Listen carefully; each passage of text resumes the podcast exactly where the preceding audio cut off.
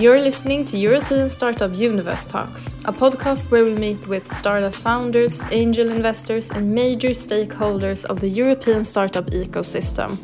They let us in on the do's and don'ts of running a startup, their career story, and the process of succeeding as well as failing.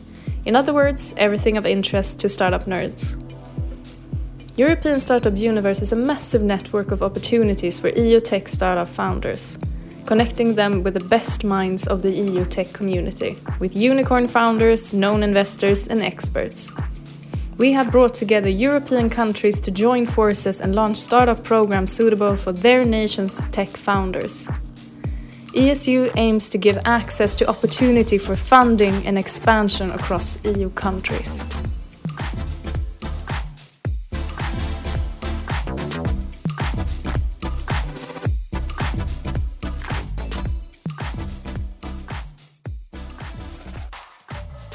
Welcome to European Startup Universe Talks. I'm Mauriza and I'm here with Alain Bindels. He is an innovation leader in the pharmaceutical industry, focusing on future healthcare technologies, and he's a startup mentor. Welcome.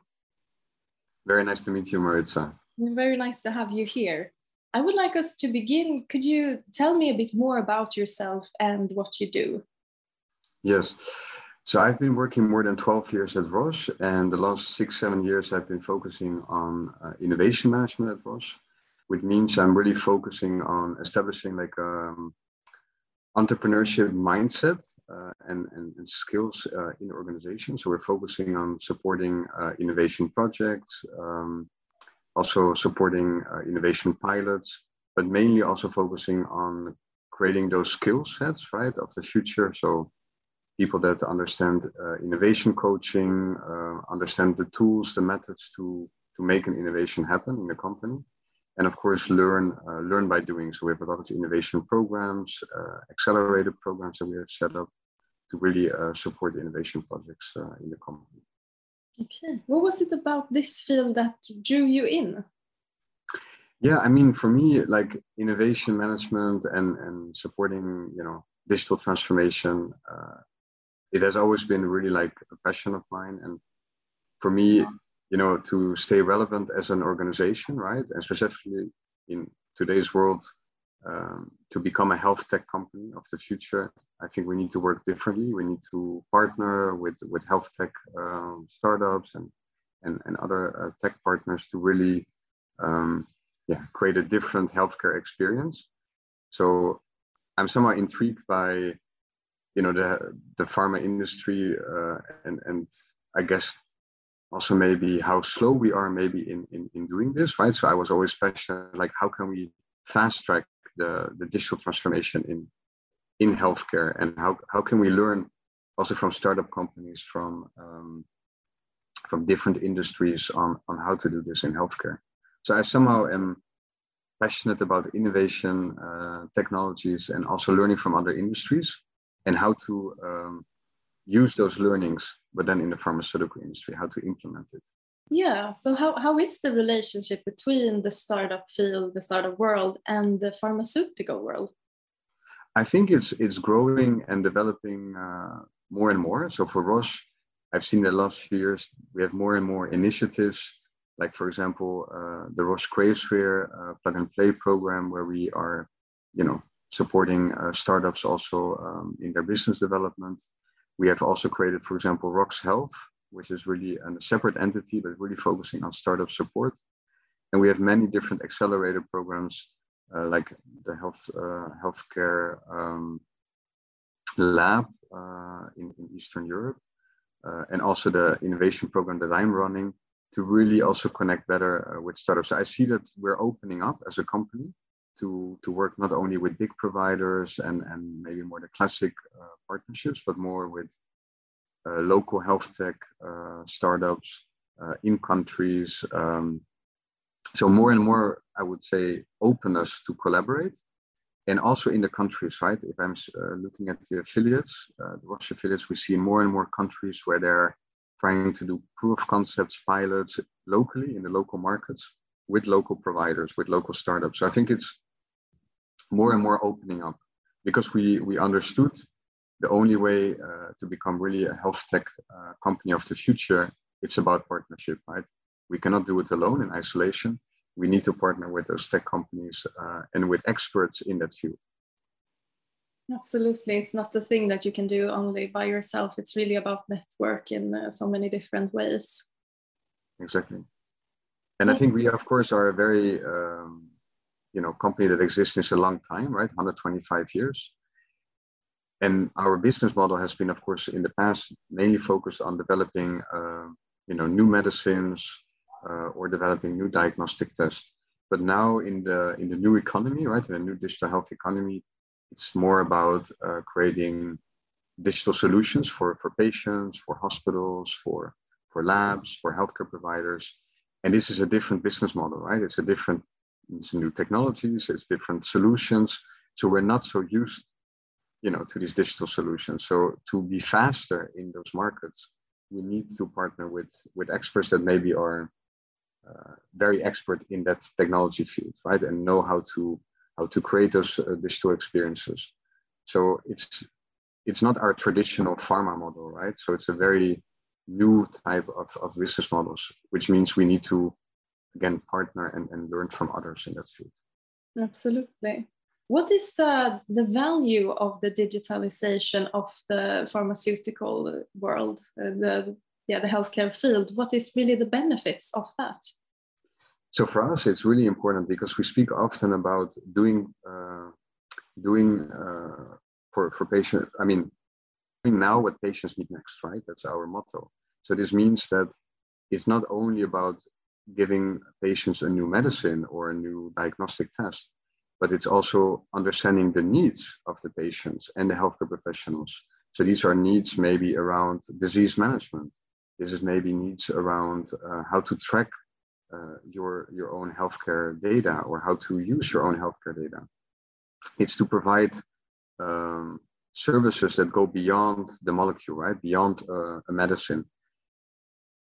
So it's really creating a more customer uh, friendly environment, I would say, for the patient, for the doctor uh, that is managing their disease, right? So it means more understanding like what are the pain points they're going through on a day-to-day basis um, how can we help them to to to make their life easier right going through the disease um, and of course as we're living in a very digital world right everybody or almost everybody has nowadays a smartphone uh, we use many digital solutions in our day-to-day life so why not use also digital solutions when we are managing our healthcare right so how can how do we create a better digital experience for people uh, when they go to the hospital, when they get their treatment. Um, yeah, so I would say modernize modernize the healthcare experience.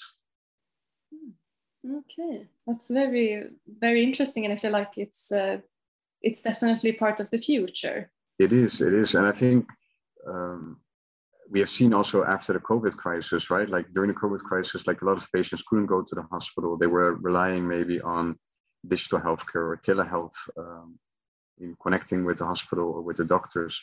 So how can we make it easier for patients to to use these digital technologies? And learning from COVID now, how can we maybe um, get inspired of what has happened during COVID and make it I would say more more uh, easier for patients to use these digital technologies and make it more accessible.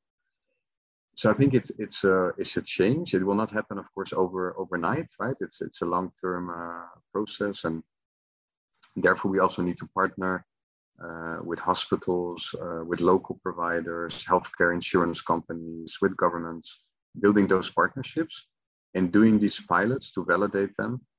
Um, and of course, it's also a change. It's not only a change for the patient, but it's also a change for the doctors, right, or the healthcare professionals involved. So this means they they might need to suddenly start using an app, right, and communicating with the patient. So it's it's quite a big shift also on the the people working in healthcare, right? So, and we shouldn't um, forget about this because it takes a lot of change management. You know, like what is what is the benefit for them?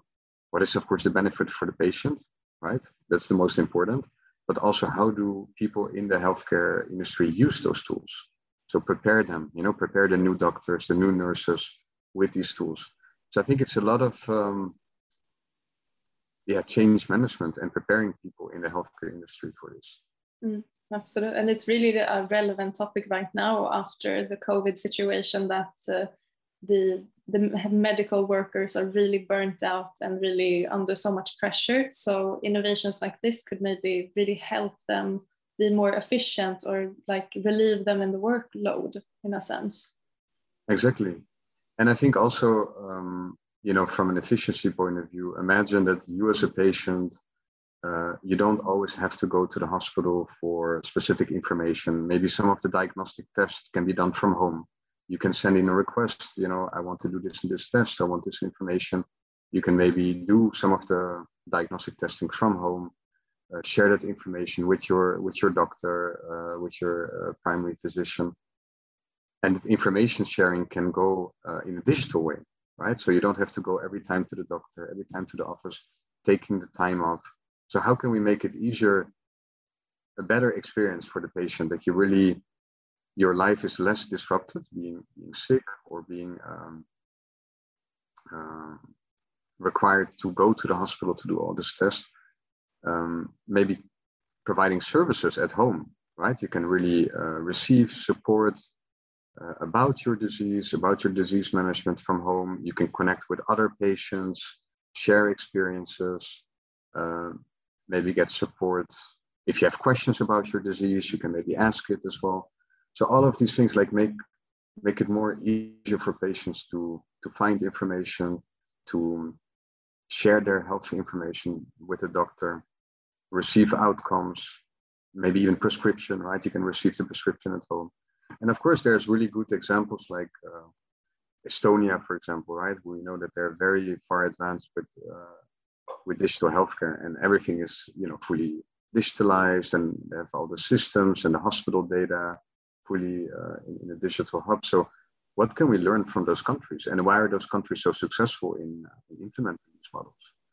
So, I think we can learn a lot from very good examples um, within Europe as well and how can we uh, together push that these digital solutions become available in other European countries? What would you say are the your fantasies or your goals for the future? If you imagine five or ten years from now, what would you like it to look like?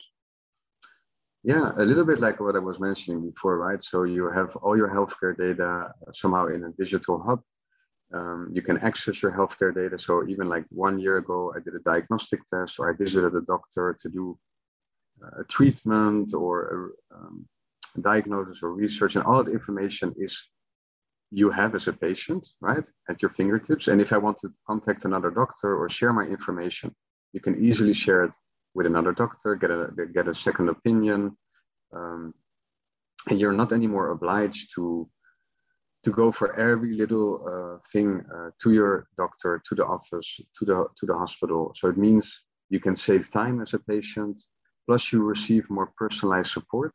So specifically on my case, right, if I have a specific um, disease or, or, or problem, I can reach out to a community of maybe other patients, get the information about the disease. What can I do? How can my life be better? How can I live my life in a, in a more have a better quality of life, even having the disease? How can I manage, you know, my my disease and my data and all of the things, the treatment that I'm taking? So really have a more personalized approach to disease management. That as a patient, as a patient, it becomes more easy to to manage the disease, but also to to live with the disease.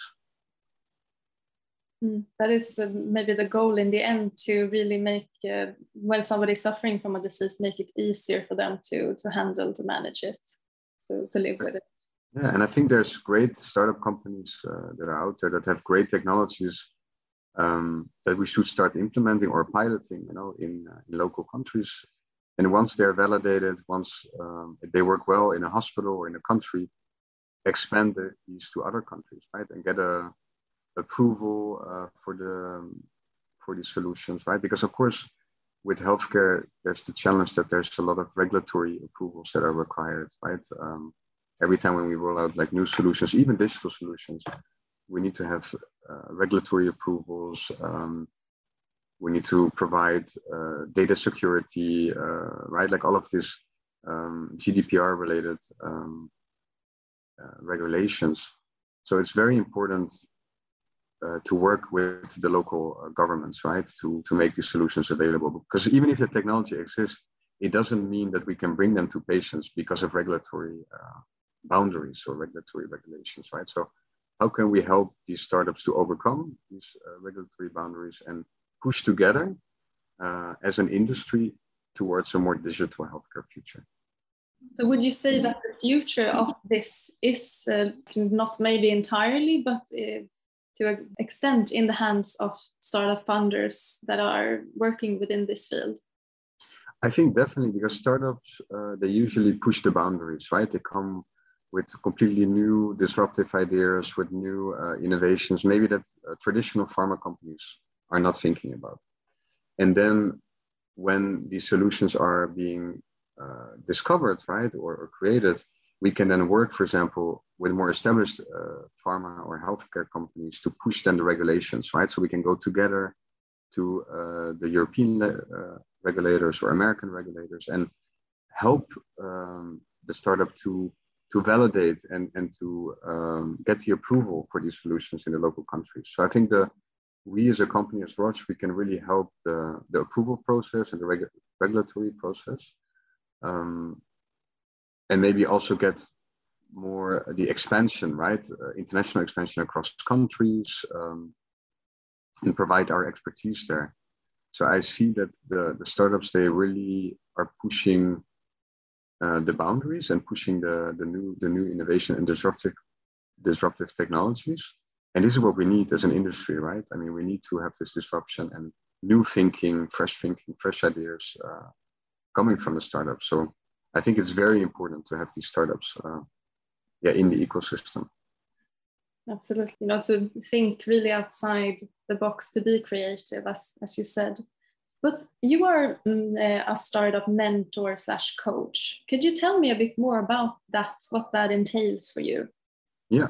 So, for example, in the healthcare um, healthcare lab, right, is one of our accelerator program with startups. We have, for example, startups in there um, that join the program, and what I do as a startup mentor, startup coach, is listening to their needs, understanding their challenges, and based upon that also uh, provide um, coaching provide feedback ideas or connect them with other Roche experts right? Uh, find the right people in the company that uh, that they can work with. So i think it's on one hand is um, you know supporting them um, in developing their business model um, maybe questions that they have so really coaching them or connecting them with other Roche experts that can help them to to maybe overcome these challenges because I think it's very sometimes very difficult if you're a startup company outside and you contact Roche, like it's such a big company, right? Like who do you go to? Uh, who are the people uh, that I can reach out to? Which expertise? And I'm somehow like a, a bit of a, a, connection point for them to navigate the complexity of Roche, right? Like finding the right experts, the right business units um, that can help them. But yeah, I really like to to coach the startups because you you learn a lot from their way of working. You also see uh, maybe they're struggling with certain things that Roche maybe is not struggling with, right? So you can really uh, be complementary, like provide support and coaching from from uh, from our uh, experience, and it can really help them, right? It can really move them forward. So I think it's yeah, it's great if you can uh, can help the the startup ecosystem in, in moving forward and and help a, a startup yeah moving one step closer to to uh, to making um, their their products successful. Absolutely and it's not a thing that you can do alone that you have to have the uh, the ecosystem the the support and the guidance of experts but also getting in contact with others is really what makes the, the ecosystem grow. When you are mentoring are there any common mistakes that you see that you would like to just everyone stop doing I think um, it's very important, right, from the start, like to think about your business model, right? Because often when we come up with like new solutions or new technologies, it might be in a really early stage, but you need to think about like uh, who is in the end paying for the solution, right? Uh, who is reimbursing maybe, uh, or is it being reimbursed, for example, by, by the health healthcare authorities? Uh, or for example, where who's owning the data, right? So there's a lot of the time like questions around um, the business model, right? Who's paying? Who's owning the data? Is it being reimbursed? Um, and really also checking assumptions early on with your end user or customer, right? So imagine like it's a your end customer is the patient, making really sure that you speak with patients, that you get their insights, test your uh, your business plan or your your product with them early on, right? So I think sometimes what people forget is, I mean, they have a great solution, great technology, but they didn't test it early enough with real end users, with real customers, getting feedback. So you might have a great solution, but maybe the customer needs something else, right? So really doing that early um, feedback with the market, with customers, and also uh, the, the stakeholder management, right? If you think about health authorities, uh, the regulations in the country, um, approval process, um, data privacy rules, like all of these things that might seem very far away, but are, are very critical for your success uh, of your business, right? So early on identifying those uh, regulations that, that are important for you, the stakeholders that you need to uh, speak with and, and, and uh, interact with. Yeah, so on one hand, it's like on the customer side, right? Really doing this customer validation early on. And on the other hand is more the broader, I would say, stakeholders, right? That have an impact on the success of your of your project. So, like I said before, like healthcare authorities, um, data privacy, these kind of topics, which are often um, difficult in digital solutions. Okay, so it's uh, enough to have a good idea or really be innovative. You also need the external help.